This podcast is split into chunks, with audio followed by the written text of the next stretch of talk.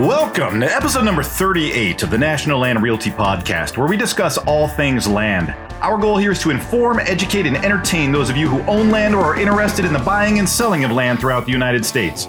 My name is Mac Christian, and I am the Chief Marketing Officer here at National Land Realty, and I'll be your host for this episode. Now, buying land and building a home is a dream that we all talk about. There's a lot of land for sale in the United States, but how do you know that that land is right to build on? Today, I'm talking with Mathew Sterchi, Vice President of Sales and Marketing for Stonemill Log and Timber Homes. Mathew grew up in this industry, and there isn't much that he doesn't know about site selection and log home building. Mathew is here today to tell you what you need to know when buying land to build on. Now sit back and enjoy.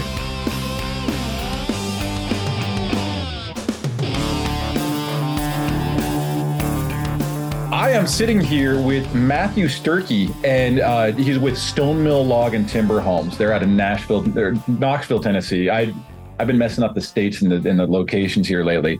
Um, so, you know, Mathew, we're here to talk about sort of a a, a prospective buyer is looking at land, and the, you know they probably want their forever home. They, and you were talking about goals a little bit earlier, where it, it, might not be forever home. It might just be some, you know, I want a couple shacks on there on the on the land. But there's a right. lot to consider before you go into it.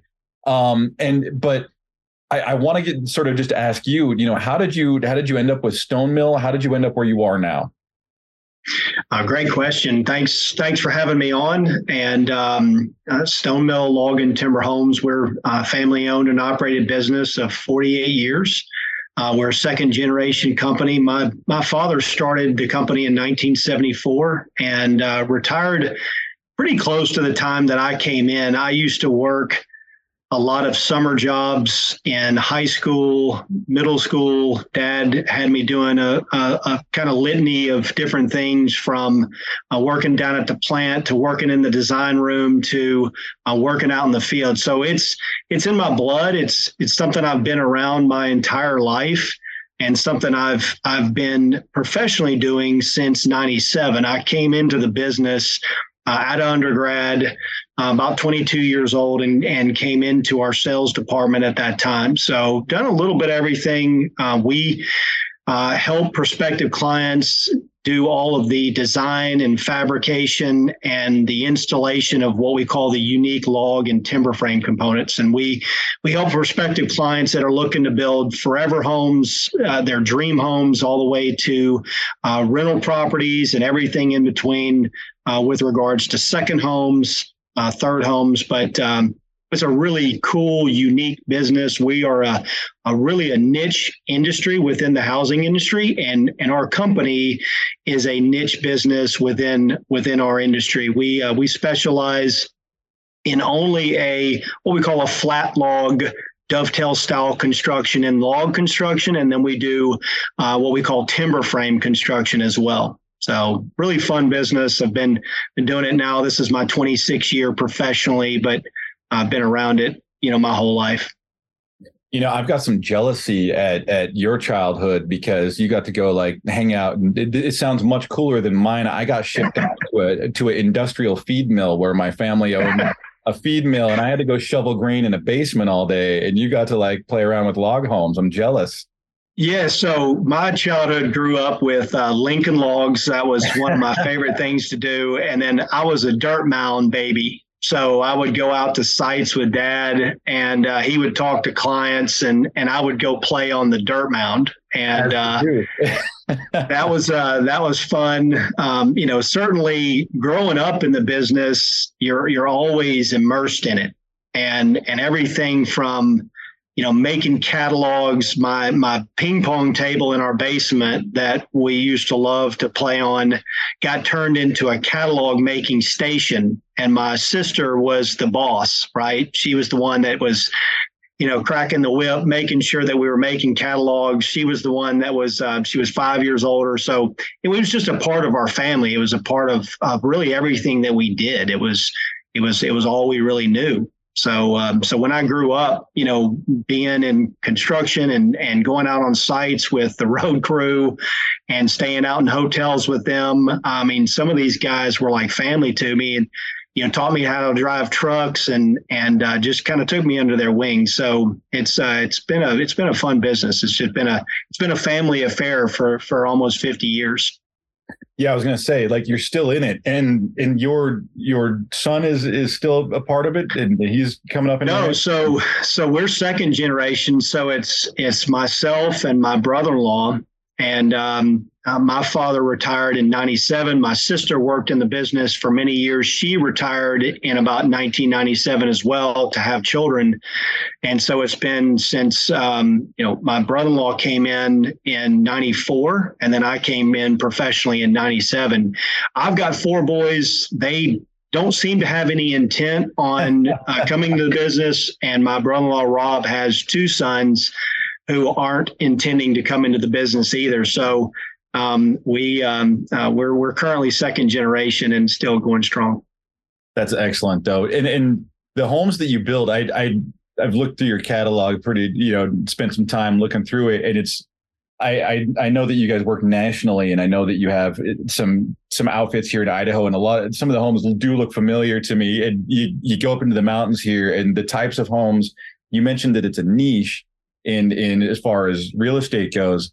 And it's it's funny out here because you, anytime you go up into the pine and into the forest and stuff like it's not the niche, it is the norm to have right. like style homes and that type of construction set up for the land. So it's very very common here. And then we see a lot of that in Missouri, um, you know, where where we'll see stuff like similar buildings. Not sure if you're based out of there, but and then you know just any kind of mountainous areas that, that you see these types of homes. So they're definitely widespread.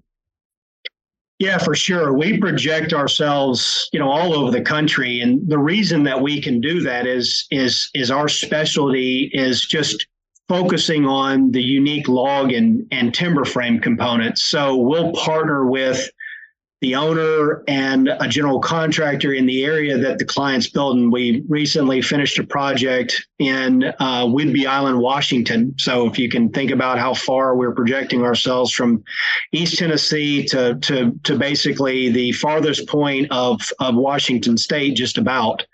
And right and that's and the reason we can do that is we're coming out there doing a specialized scope of work. You know the local contractor is going to put in all of your foundation and subfloor per our engineered plans. We're going to build what we call the shell or the skeleton.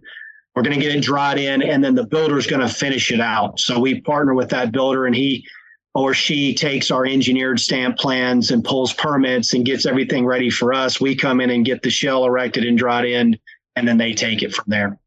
Right. So you you guys produce the shell, and then your local contractors will do the interior finishes to get the place correct for living. Correct. Correct.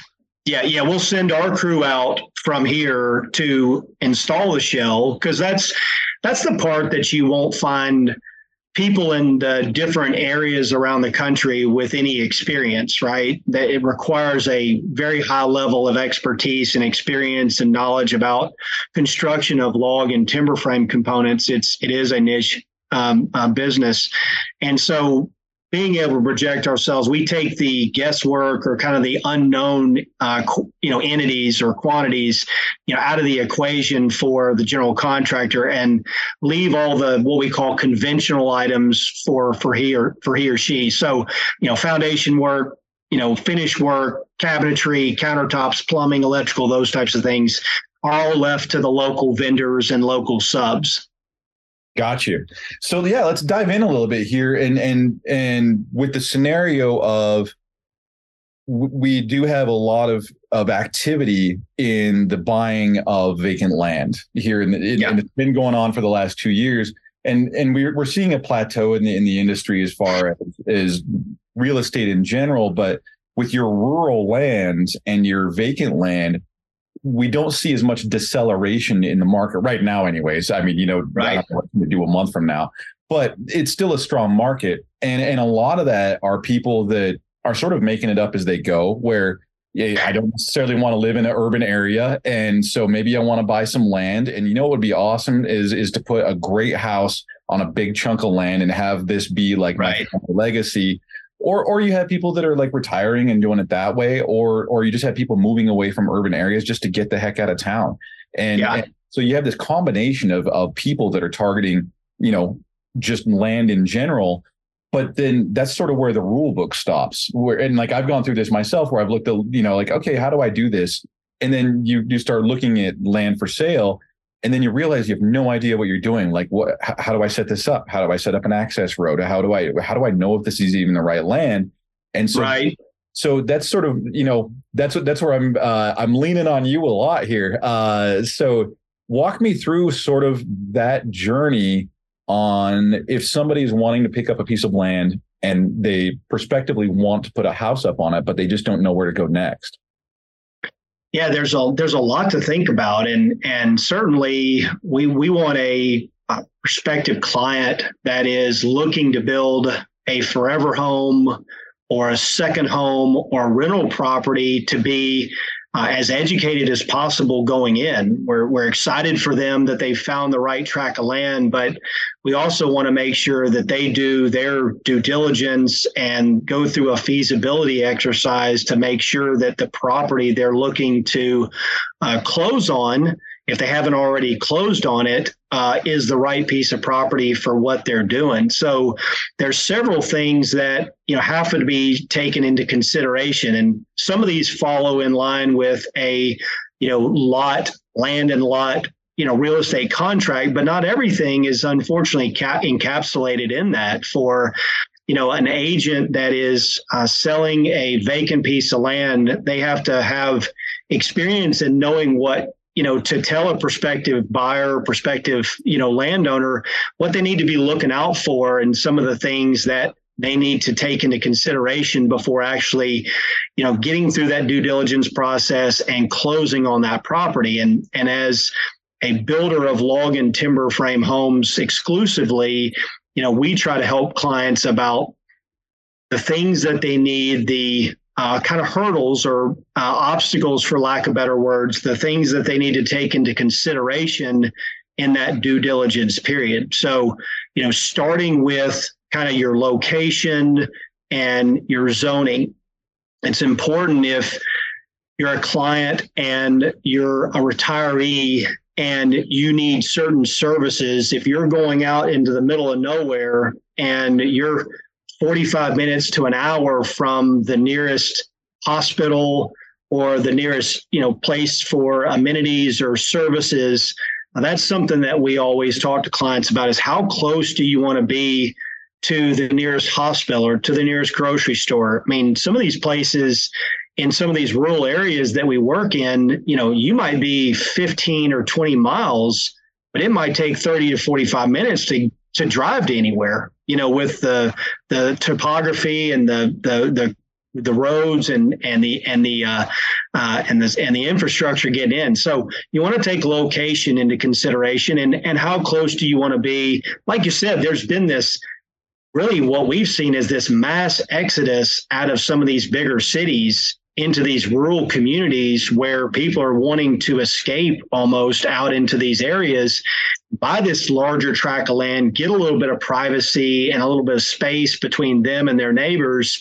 And it's almost like this this lifestyle that people are trying to, you know, trying to achieve. And so in getting there, you want to make sure you take all these things to consider into consideration: location, zoning. So, you know, for our uh, specifically for our rental or our investment clients, who are looking to buy rental properties, you want to make sure that your zoning is correct or um, to make, you know, set up to accommodate a rental. Because if you're in an area like East Tennessee where you've got a really um, high traffic VRBO area and you go in and buy a piece of property in an area that's zoned R1 with no allowance for rentals or into a development that doesn't allow for rentals, it's important that you know that going in because that may sway you on whether you close on that property. If you can't build the rental that you want, uh, vice versa, or just the opposite, if you're a retiree and you want to get away from renters and you don't want to deal with people, you, you might not want to be in an area that is zoned that allows for rentals. You may want to be in an area that does not allow for rentals. Um, so zoning is important uh, looking at covenants and restrictions if you're going into a development or if there are any you know restrictions on the property making sure you know what those are as far as you know square footages um, or what you are able to and not able to build if you're if you're going into an area that's got a, a an, an architecture review committee or a set of covenants and restrictions. You want to you want to be privy to those to make sure that all of those covenants and restrictions allow for what you're wanting to do. So that's kind of the first really important thing to consider is the location and the zoning. Then you start getting into some of your infrastructure and your utilities, which is what you were talking about earlier. Yeah, well, um, I, I, was going to say too. You like you were bringing up the the you know making sure that you you have ready access to everything, right? Where where you know you want to make sure that that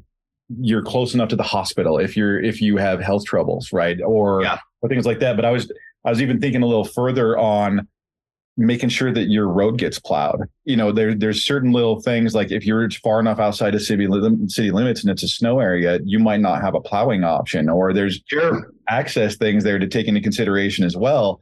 And and then you brought up the house sizing thing, and I have seen situations where somebody has in mind to build something, they go through with an architect, they get the land, and there's a restriction on the size of house they have. They're not allowed to have a house that big or something like that, where they have sure. to go back and redo the whole process again and it's that that upfront due diligence or or even you know somebody who wants to build out in the middle of nowhere and because it's lovely and you don't realize there's a commercial zoning next to you and somebody has like a very very loud enterprise next to your land and it's perfectly perfectly valid because it's zoned for that those are just do your homework before you pick up the land and make sure that it's right for what your goals are for sure. And and another thing too that that we didn't talk about, which is extremely important, and I've got a client that we're working with right now that owns an incredible tract of land uh, that borders the Great Smoky Mountain National Park, and his driveway is two miles from the entrance to his property,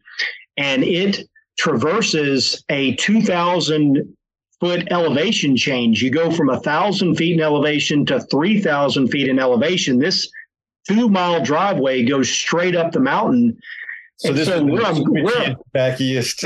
yeah, where I'm going where I'm going with this, and we'll kind of cover this in the next in the next topic or the next item, is I said to him, hey, before we get started, make sure your insurance company is not going to have an issue and you're not going to have any insurability issues with where you're planning to build. And he goes, I hadn't thought about that. So he called his insurance company and they were asking him, all right, how far specifically, how many miles is it to the nearest fire department? Where's the next or the nearest uh, fire hydrant?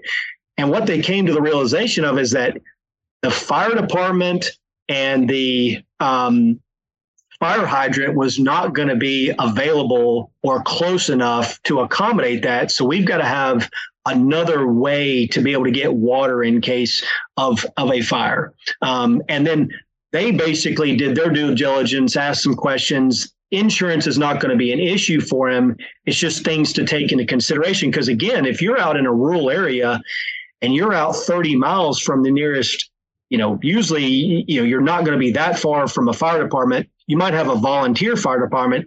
Those things play into the cost of your insurance. You also want to make sure that you can actually afford the insurance that you're going to have on the home because there, if there are uh, certain conditions of the property and its location, you want to take those things into consideration. Yeah, I was gonna. I, I, was thinking about the volunteer fire department right as you were talking. I grew up in a town with a volunteer fire department. It's not to yeah. knock them. I mean, I oh no, they're heroes, but you're still talking about somebody who's at home asleep and they have to yes. wait in the middle of the night to go. it's not a dedicated fire department that's just waiting to right. take a call.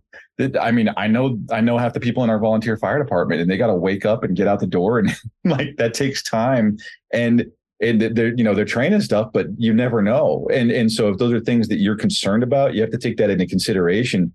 I was going to ask you with this with this access road that you're talking about is it I'm I'm guessing it's like crazy switchbacks. Is it something that you, the the building crew can even get up with a large truck to get the trussing and stuff? Yeah, yeah. So so okay. we can get the road built and the and the infrastructure built to accommodate delivery vehicles. It's just things you know that you really have to take into consideration, which really kind of goes into our next point, which is you know infrastructure and utilities when yeah. when you put an when you put an offer on a piece of property and and and the agent sets this due diligence period. You have a certain amount of days in a due diligence period before you know you move out of that and into kind of a closing phase you want to make sure you get kind of a general idea of where those utilities are coming from. You know, I've got a, a client uh, out in California right now, and they're looking at a, a 70 acre tract uh, in East Tennessee, not not far from us, but it is in a pretty rural community, and the property where the road comes into the property, there's a shared easement to get into the property. It's a little farther away from where the utilities are located at the main road. So the question's got to be that we're going to try to find out next week. How far do we have to bring the driveway to the building site? How far do we have to bring power? Water if water's at the road if if water's not at the road then where are we going to put a well um, is there sewer, which a lot of times in our area and most of the areas we go into, there isn't city sewer, it's all septic. And you get into, then you get into the whole percolation issue. And does the property perk for the number of bedrooms that you want to build? We get clients that a lot of times want to build these forever homes. They will build four or five bedrooms. And if the property only perks for three, then you want to know that going in. So you want to make sure a perk test has been done and then you want to look at that infrastructure and say, okay, how far do we have to bring power, water? How far do we have to bring the sewer? How far does the road have to come in? You know, what does that cost structure look like? Because when you're looking at a, a budget goal for a building project, you're really looking at it in three three parts: the land, the improvements to the land, and then the cost of building the home. So that infrastructure cost has to be somewhat defined. I mean, I'm not talking about get down to the penny, but it has to be somewhat defined um, because we want to make sure when we're, we're looking at this property here locally for this client, prospective client, you know, we want to make sure we can identify, you know, what utilities are going to be available and how far we have to bring them and what that cost impact is going to be because that may be part of a discussion about okay is the budget going to accommodate that um, and and in getting that infrastructure in. So those are really the four big ones when you talk about infrastructure and utilities. You know, your road infrastructure, um, your power, your uh, you know your your well or your um, um, or your um, um, you know water, and then your your sewer or your septic system uh, when it comes into the utilities. And that's each one of those has their own complications too right? Like i mean like roads you have to make sure that wherever you're wanting to put your place that you might just think you have to knock trees down but let's say you have soft soil let's say you have water under that a little bit and where you've got to build the land up and stuff that can that can bring out a drastic cost. Power running it out there and then the other another one too that i, I thought of was are you is that land at annexation risk like is there a possibility you might have to annex that property into city limits within a certain amount of time because that's that can be ten to twenty thousand dollars to hook things up, right? Um, so sure. it's another cost to hook things up. Another one is the wells, and I don't think you all see that as as much out east because you have more water than you know what to deal with. But like out west, we, the big thing here is you can get land, but then people will drill a thousand feet and still not hit water. And oh yeah, that, that's a real thing here too, for yeah, sure. Okay. I was curious yeah. that because that's a really big. I mean, because that's an expensive undertaking is to drill, especially if you start really going down there. Um, that can that can really cost the price to raise on you. And then the sewer and septic, you might think it's fine. And like you were saying, like if it's if it's if it's set up for a three bedroom house and that's all they're, they're going to approve, then you might be out of luck if you want a four bedroom or at least accommodate for it um, you know, if you have a water source nearby and you have this the septic there, like that can cause real problems. Yeah, and the good thing is is that there are options. I mean, if you're buying this, you know, hundred acre or two or three hundred acre tract of land, and you want to put the house in the middle of the property, and you've got utilities at the road, you don't necessarily have to bring the water from the road and the sewer from the road. You could very easily decide to do a well and or a septic system making sure that you've got a perk test done to accommodate the number of bedrooms that you want to put in so you do have options because sometimes getting infrastructure from the main road to where the building site is like in the case of this particular project here in East Tennessee that's at a 3,000 foot elevation, we're doing a septic system and we're doing a well. It's not cost effective to bring city water and city sewer in from the bottom of the mountain up this two mile driveway that traverses 2,000 feet in two miles. I mean, that's straight up. And so it's going to be a lot more cost effective to basically place the house and put a septic system in uh, to accommodate that, the design that he wants and to do a well, even though we are at a pretty high altitude. Um, you know, yeah, we'll get into some wells that are eight and 900 feet. Uh, and, you know, they may have a fairly low yield, you know, per minute, like six gallons or something, but it's a lot more economical than bringing city water up a two mile driveway that traverses 2,000 feet in, in altitude. As you're saying that, it's like, oh, that sounds rough. But yeah, right, running a well from 800 feet is you get a good pump and drill the hole, and you're good. Um, and you're right. You can you can maintain a house off of six gallons a minute. I grew up in one, and then yeah, it's it's definitely doable. Um, the, the and last thing, real quick, last thing, yeah, and, yeah. and this is something that's in a you know in a real estate you know lot and land real estate contract is the um, uh, feasibility and and the per and the percolation test, making sure that's that's really important. And and that with a larger tract of land, it's usually not an issue um, because you've got enough acreage that you can find the right soil to build um, the the house that you want to build. In the smaller lots, though, it becomes a little bit more tricky and, and important to make sure to get a soil test done and that the soil test will support the design that you want. Because if you're, again, trying to build a four or five or six bedroom house and the property only perks uh, for a three bedroom house, you know, you might want to reconsider. Yeah, and well, this actually feeds really, really well into. I just recorded a podcast with one of our land professionals, Nicholas Artis, and he was talking about maximizing the value of land and the ways to like to really boost what you get out of your land when you go to sell. And so I'm talking more about landowners. And he was very, very specific about the most effective things that you can do is one, create good access roads around the property, meaning to uh, to a location and then around the, the whole the whole property. But then he sure. was very specific on figure out a home site, get it surveyed, get it get it tested for you know exactly what you're talking about get it uh, set up for sewer and and or or septic and get that zoned out and you know figure out how to get basically all the stuff that you're talking about landowners if you're looking to sell if you want to figure out these places in you know in advance of selling to somebody like that wants to build their forever home getting the stuff taken care of before you go to market is going to make your life much much easier because exactly like what you're saying matthew somebody could get in there and find out that this isn't the right property for them, and then your deal falls apart. And yeah. You know, or, or if it's going to be too expensive to set it up, or or it's too much of a hassle, or the timeline doesn't work, any number of things. So landowners, if you're looking to sell, you can take care of this stuff up front. That's just going to make this whole thing go much much smoother, and you'll know what you have in terms of value. For sure. I had to throw that disclaimer on there. I was like, wow, this dovetails really nice into that other conversation. yeah, no, there's just a lot of things to, you know, to take into consideration. Really the the third one um, you know, goes really hand in hand with that and it and it and it really falls in line with that feasibility condition. And I and I look at it from a building standpoint with regards to building feasibility.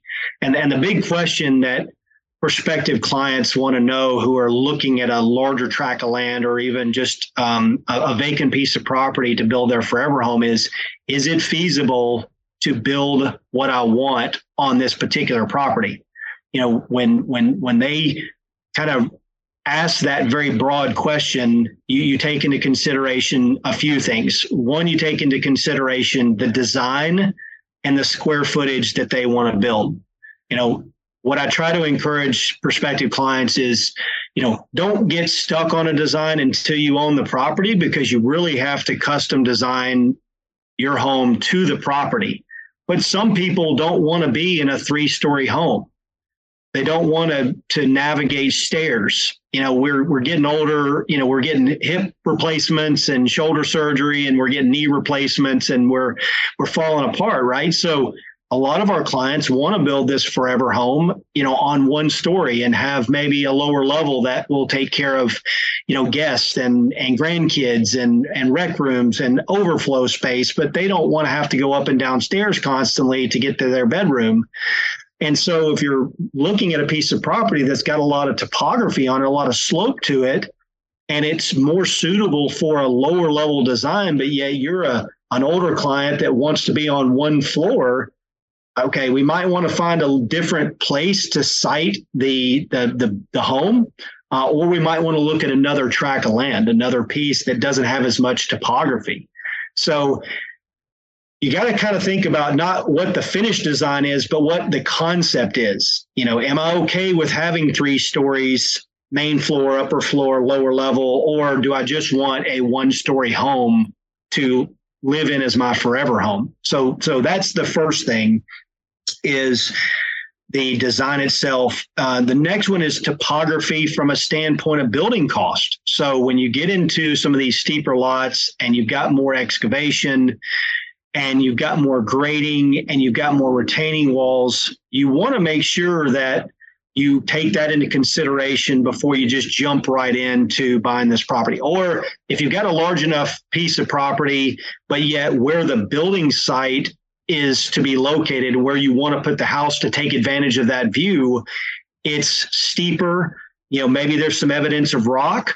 You want to take these things in consideration, just get kind of an idea of what that infrastructure, what that cost is going to look like, because you know, infrastructure and utilities and how that relates to the actual building feasibility plays a big part in the, the overall cost of, of building that home.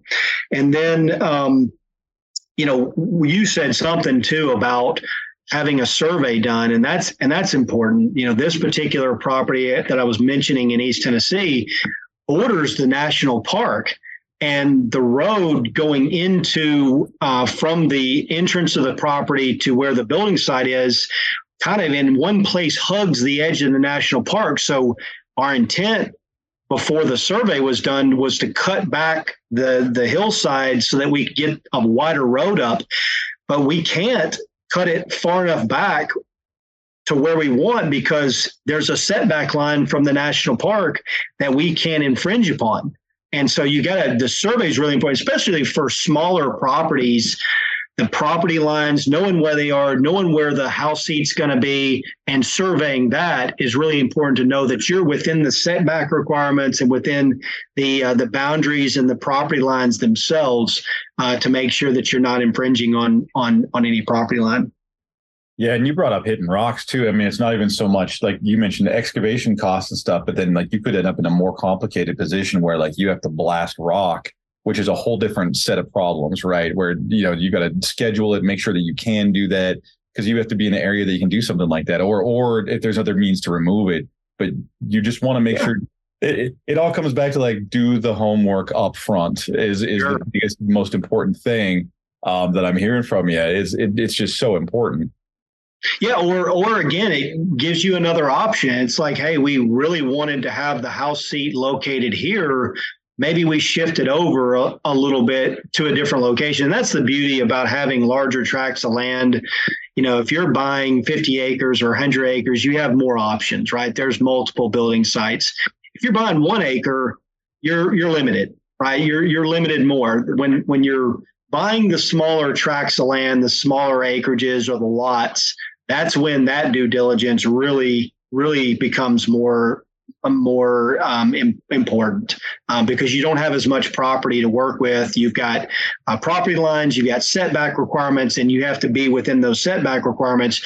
And if you're trying to build this sprawling one level house that's 120 feet long and 60 feet deep, and you don't have the, the the acreage to do that within based on the property lines and the setbacks, you might want to rethink that design.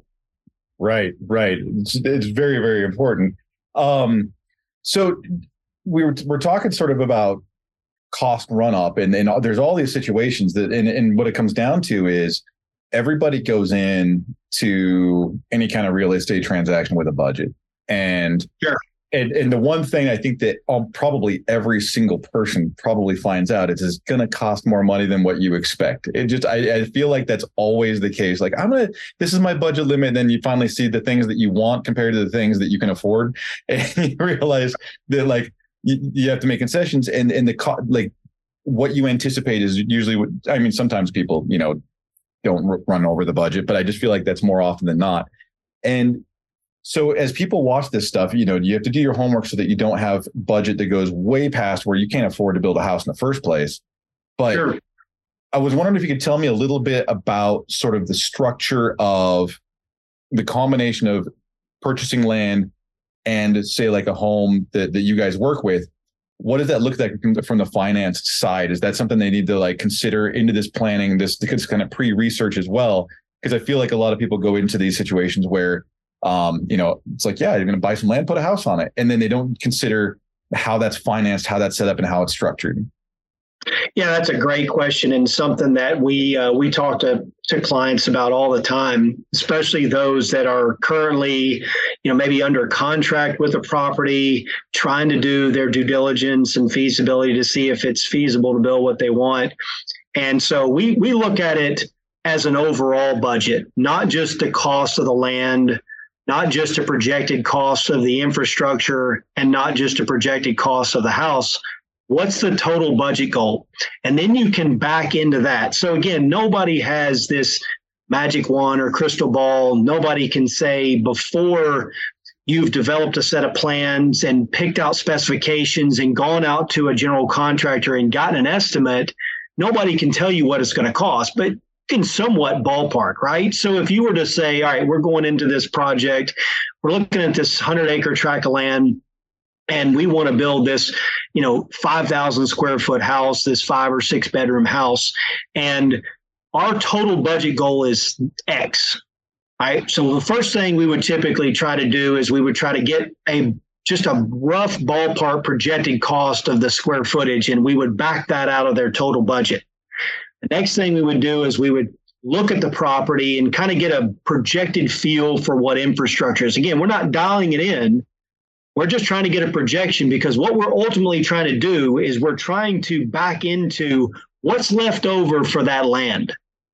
And and if what is left over for that land uh, is not enough to cover what the cost of the land is, then you're you've got a concern, right? So if what's left over and my land budget ends up being uh, 250,000, for example, but I'm looking at this, you know, three or four hundred thousand dollar piece of property. I'm just pulling random numbers out.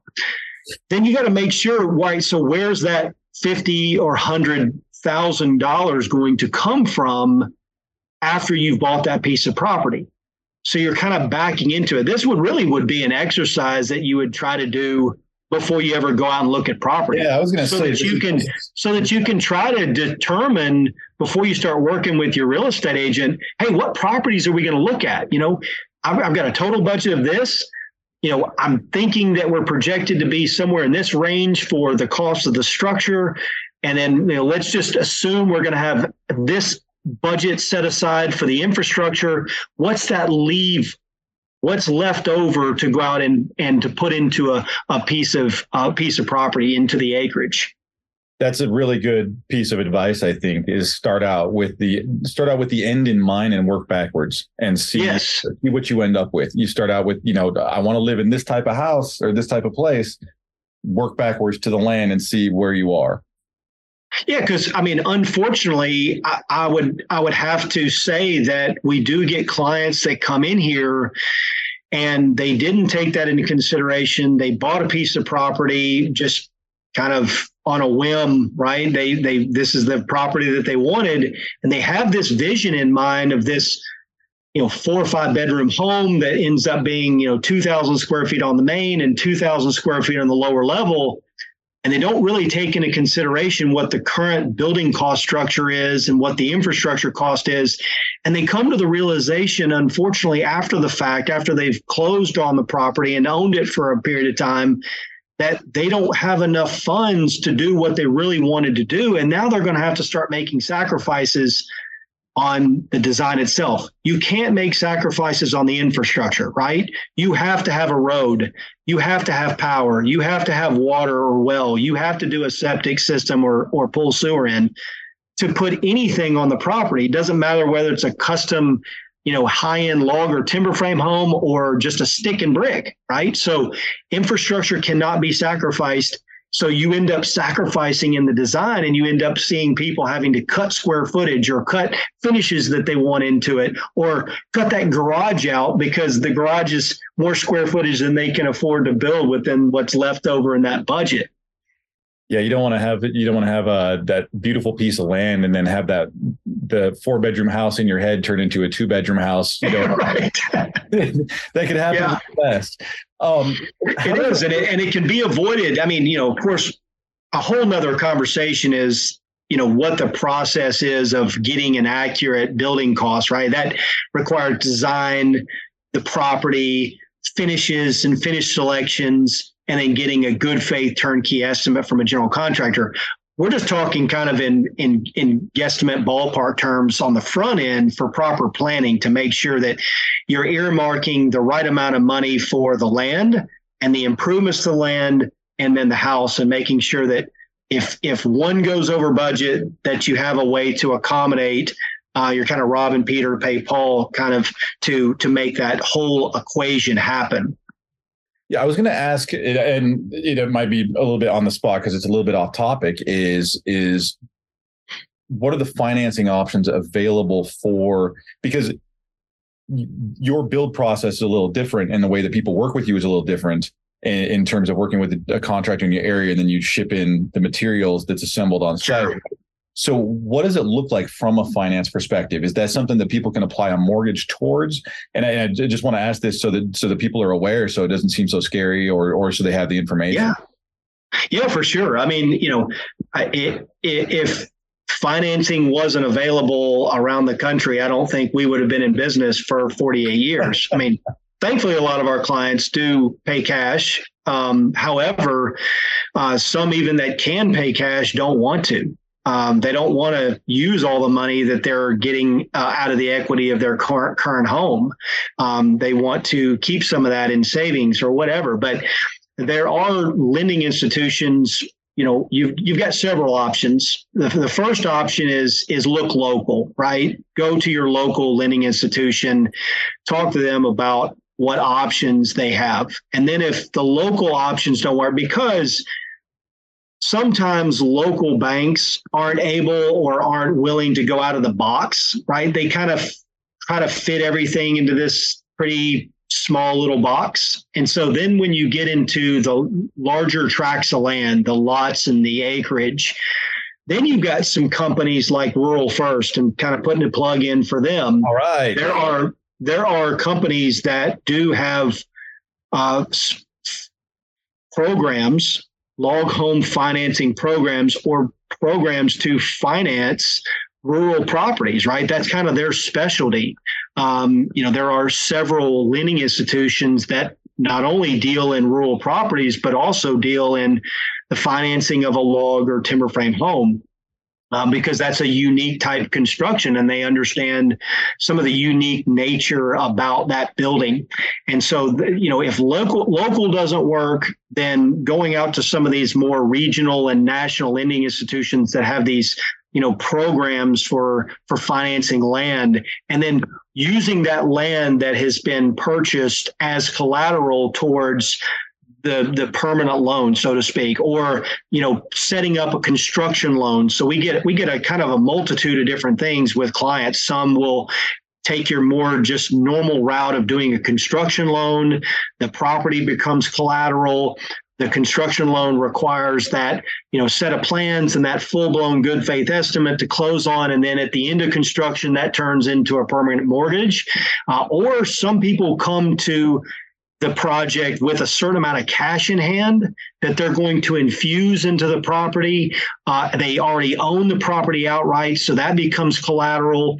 And then they want just an, a line of credit, like a home equity line of credit, that they're just almost like having a gap, right? Some gap financing to fund the remainder of what they don't have. Um, A lot of our clients are, of course, pulling equity out of their current home. When they sell their current home, um, it's it's it's owned outright. They've been paying on it for the last you know 20 or 30 years, and they've got all that equity in the home. And that home is much more valuable than it was 30 years ago, right? So they take that equity and they put it into this final forever home. So we see a multitude of different things, and there's just so many really good options out there. That's also how we help partner with, you know, our clients is if they need financing or options, we've got a list of you know lending referrals that we can send them to everybody from rural first to you know local banks and and then we've got of course we've got homeowners around the country that you know we can get them in touch with to see who they who they used Gotcha. So, so what you're saying is, and I'm reading between the lines here, is it, it's not as intimidating as it can look from the outside. If, before you start learning about it, there are, and and if you run into a barrier or or what looks like a limitation there's a lot of options out there to be able to do something yes. like this. It's not like this is so far outside of the box that that no one can get financed and, and do business. It's just not yeah. it's not as it's not the same path that maybe someone's used to where it's like, oh, I go there and I just put, you know, apply for a mortgage and I get the house. Like it's not going to work like that. But exactly. And that's where the lending institutions that more special. And no you know not saying don't go to a local bank. A local bank's going to yeah, yeah. if they're not familiar with it if they're not used to f- financing a, a 150 or 200 acre tract where somebody's wanting to build a really specialized unique log home or a timber frame home my advice to them would be find a local institution lending institution that has experience in that. And if you can't find it, then let's go to some of the national and regional lenders that do special, like the rural first, because they understand about appraisals. They understand about the process of building a log or timber frame home. They understand about the rural nature of that property and you know how far out it is and some of the differences between building in the city and building out in the country. Uh, so yeah, I would say find somebody that's more experienced in that and somebody that's more of an expert in that field.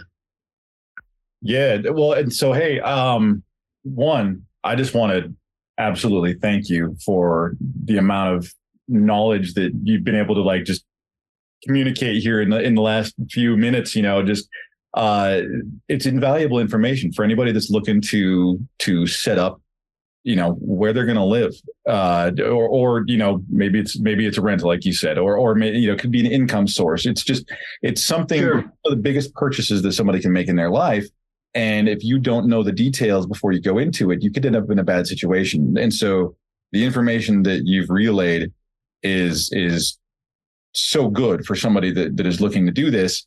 Um, yeah, I was I was just the last thing I would say is is don't be intimidated, just yeah. be prepared. Right? Preparation solves so many so many concerns. If if the due diligence is done and and you go out and you you talk to people and you start kind of get a feel for what things are involved in it and doing this due diligence will will help to overcome that intimidation factor that you might have or uh, overlooking something that you know you didn't have to if you had just done your homework on the front end that's that's the biggest thing is planning preparation uh, are so key into um, getting to the end goal. That's the end goal. It's it's not you know unless the end goal is just to have a, a, a large tract of land that you just ride, you know UTVs on all day and then you just go hunt and fish. Um, but if building a home is the end goal, um, just doing doing your planning and being prepared can help solve a lot of that. Yeah, no, hundred percent. Um, I, I, wanted to I wanted to be able to throw you a plug here at the end. So one one thing to think about is I we have a lot of land professionals that listen to this podcast. Um, I you know th- there's there's people that are wanting information, and then there's industry professionals that are looking to get more information or to get more educated, and sure. they're not just eh, they're not just from our company. We have land professionals. I, have I've spotted a couple listeners uh, through the ranks that that are other companies, which I love. Um, yeah.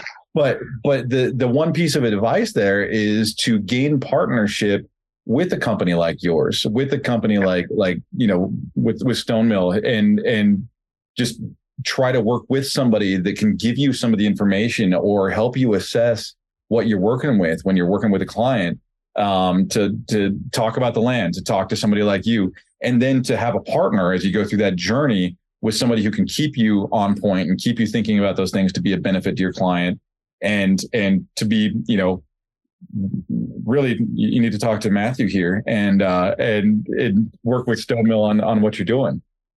Yeah, and there, there's a lot of great, you know, companies out there, and and you talked about, you know, everybody goes over budget. Well, the goal is for everybody not to go over budget, and the more the more you know planning and due diligence and I, I know i sound like a broken record but the more planning and due diligence that you do the, the the less likely you are to go over budget. And and the reason that so many people go over budget is they don't properly plan and go through those motions on the front end to get a, a good handle on what those costs are. Yeah. kind of yeah. go into it you know half cocked and and they start learning and figuring this out as they're going. And that is just not the way to go into a building project. So what i would say is is whether it's us or anybody uh, we have a, a, very strict process that we go through. You can go to our website at stonemill.com and you can go to our process page. And it talks about the the five steps the five simple steps about how to get started. And and we go through a very methodical kind of design and estimating phase before we want our clients to get too far into the project because if you if you start doing your planning and design on the front end to get this good faith estimate and that good faith estimate comes over where you want to be you do have options right? It's not too late. You can do value engineering. You can cut cost. You can you know sacrifice some of your amenities and some of your finishes mm-hmm. to get where you want to go or you can bail and go another direction right? So it's not that you're you know if you get halfway through a project and a construction project and you figure out you're going to go over budget it's too late at that point. You want to you want to prevent from getting halfway through the project and figuring out that it's too late uh, so that's our that's our goal. We're we're trying, you know, in a, a, company we we've been in business almost 50 years, and we've learned a lot over the last you know 48 years. And that's one of the things we've learned is is doing your planning and doing your homework on the front end just sets everything up so much better because there's a lot of variables in buying land. There's a lot of variables in building a home. There's a lot of variables in infrastructure. I was going to say, yeah, you can cut a lot of cost out of there just by looking at the amenities in the house. It's like it's not oh, sure afford the house; you just can't afford the golden bathtubs. Yeah, or you know, I mean, again, you think about just to pick on. Um, I've got a client. You know, it's a small guest cabin, about 900 square feet, and he wants a full masonry fireplace with a natural stone finish on the exterior, and then a natural stone finish on the interior going all the way up to the peak of the ceiling in a vaulted ceiling. And and there's a significant amount of cost in that just one line item for this 900 square foot guest cabin. And that's one of the line items that I've said hey you know you can sacrifice this item and do a nice wood stove on the inside and save a pretty significant amount of money. The beauty behind that is now he has an option right? It's not he's not bound to that if he wants to try to cut a certain amount of cost out of the project, there it is. Right here's the number that we can cut from this. But he's got to be willing to make that sacrifice. And you know, a lot of our clients aren't. You know, they yeah, a log yeah. home and a timber frame home. If it doesn't have a fireplace, it doesn't go together, right? So, but it's an option at that point. You have the ability to make that decision um, on what items to cut, and it's a very methodical process in getting there was going to say, yeah, it's it's just uh, you you mentioned before. He's like, I keep on repeating this, but it, that's true. You just have to plan. You have to get the right together and make sure you do your diligence for sure. So, oh, um, oh yeah. So, how do people get a hold of you, and what's the working process look like to work with Stonemill? Yeah, so uh, first, I guess would be at our at our site. You know, we're we are a, a a relational company. We want to be able to talk to our uh, prospective clients and we want to be able to ask questions about uh, what their goals are and budget goals are and what their you know needs are and design you know uh, concepts that they have in mind. So of course, first and foremost, you know give us a call. You can get our uh, phone number and contact information on our website at stonemill.com. You know, before you call us, you can go to the website and start to kind of peruse the site, look at our photo galleries and our floor plans. The floor plans that we have are just a starting point. Pretty much everything that we do is all custom designed specifically to the property. And then when it allows, anybody who wants to come and visit our headquarters here in Knoxville, Tennessee, uh, we've got models, or manufacturing facility. We would love to visit because that ultimately is where we can get face to face and we can show a prospective client kind of what we do, how our process works, go through it a little bit more specifically with them. So, yeah, we welcome it all. I mean, yes, phone call would be great. Um, you know, face to face would be great.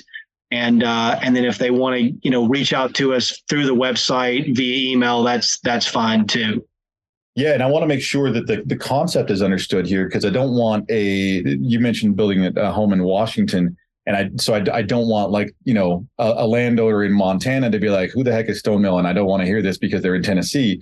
What, what we're talking about here, what we're talking about, I, I am gonna throw a crack at you. Like uh, we're talking mail order houses, right? Like this is like you your the it, it comes to say, say it sounds really easy. I, I i wish it was that easy but yeah no you make it you make it sound you make it sound really easy. And i told you i was throwing a crack at you. That's a good one. I mean there's certainly a lot more involved in it but yes i mean you know yeah, we we help clients uh, we've got projects coming up in montana in Idaho, just finished one in Washington. Um, certainly, we love being in this region of the country because logistically, we don't have to to take our men uh, as far. We don't have to deliver material as far. But if there's a, a property owner that you know is interested in building a log or timber frame home, they are certainly more than welcome to reach out to us, and we can accommodate. So what we in essence do, we'll partner with them We'll partner with their builder. If they don't have a builder, we'll help them find one if they need us to help. We'll help them on the front end if they're working with one of the, you know, national land realty agents and and that agent needs some help with some due diligence during a, a, a due diligence period in a in an offer of a of a piece of property before they go to closing. You know, we're happy to consult with them in that in that phase as well, uh, just to make sure that they've kind of dotted all the i's and crossed all the t's before they go into closing. And then when they close on the property, then we can start really talking about design and about process and get start start to get the general contractor connected in uh, so that we can start to realize this whole goal that they've that they've got. Yeah, and, and not only are the logistics a, a, a lengthy process, but the, the builds themselves are highly, highly precise that you guys are working with. Yes. The, they get individually engineered as you go through it. And that's something i wanted to make sure was communicated during during this this conversation for anybody listening is that as you go through the collection of homes that like you have models that, that you work with that you showcase but as you said that that doesn't mean much. Like that shows you the base layout that every conceptual. It's conceptual so that so that the viewer can see sort of what what the materials look like and how the build right. and stuff. So if you're looking at something like that, don't let yourself be limited by what it looks like. Yes, the potential here, and it, and it can be built to anything. And in fact, that's what what you guys are set up to do is to engineer independently from that design and, and make sure it fits the landscape, make sure it fits the needs of the person, right? Right, and the building location. You know, there are no two homes built just alike. I mean, what's crazy is that you know, a few years ago, we we did uh, two projects in Idaho. One was in Challis, and and then one was on the other side of the mountain, and they were very different as far as how they were engineered and how they were designed for the snow load requirements, the wind speed requirements, the seismic activity, the altitude that was there. So no two homes are like. You mean a home that we build in in Washington State is going to be very different than the home that we might build in Big Sky, Montana, at nine or 10,000 foot altitude. So, yes, we use these designs as conceptual uh, ideas for prospective clients to get kind of a, a general feel of what direction they want to go. And then we really customize those specifically to their needs and wants, their square footage requirements and goals, their building budget goals, their building location, their uh, uh, zoning requirements, their wind speed and engineering and snow load requirements, seismic activity. So it's all customized specifically to that individual project. I love that you said seismic activity because there is actually in Challis. yeah. Which is it's surprising being inland. Um, hey, Matt, yeah. I want to just extend my appreciation and my thanks here, man. I yeah. really appreciate your time. Very cool talking to you. Um, anything else you want to add to the to kind of the end of this? I want to respect your time here at the at the end. No, the no, I just I appreciate you having me on. I hope that uh, for all the viewers out there that it's been helpful. Um, you're certainly welcome. Anybody that uh, has questions about this is welcome to reach out to our company, to our team.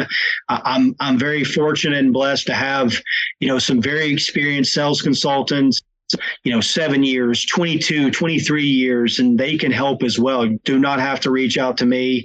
Uh, certainly, if they're not available, I'm I'll be available to answer any questions. But we're we're uh, we're delighted to help, and we're we're also very grateful for the opportunity to be able to educate you know prospective buyers and clients out there on, on how to properly go through this process just to make sure that they have a a good building experience and get to that end goal that that is the that's the hope is for them to be able to get to that end goal of, of building that forever home Awesome. Well, yeah, for those listeners out there looking to pick up land and build that forever home, you've got a partner in Stonemill, and uh, we'll have your we'll have your contact information in the notes for sure. Perfect.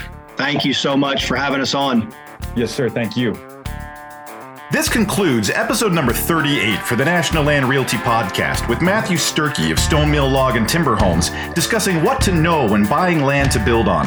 You can learn more about land ownership and the buying and selling of land at nationalland.com.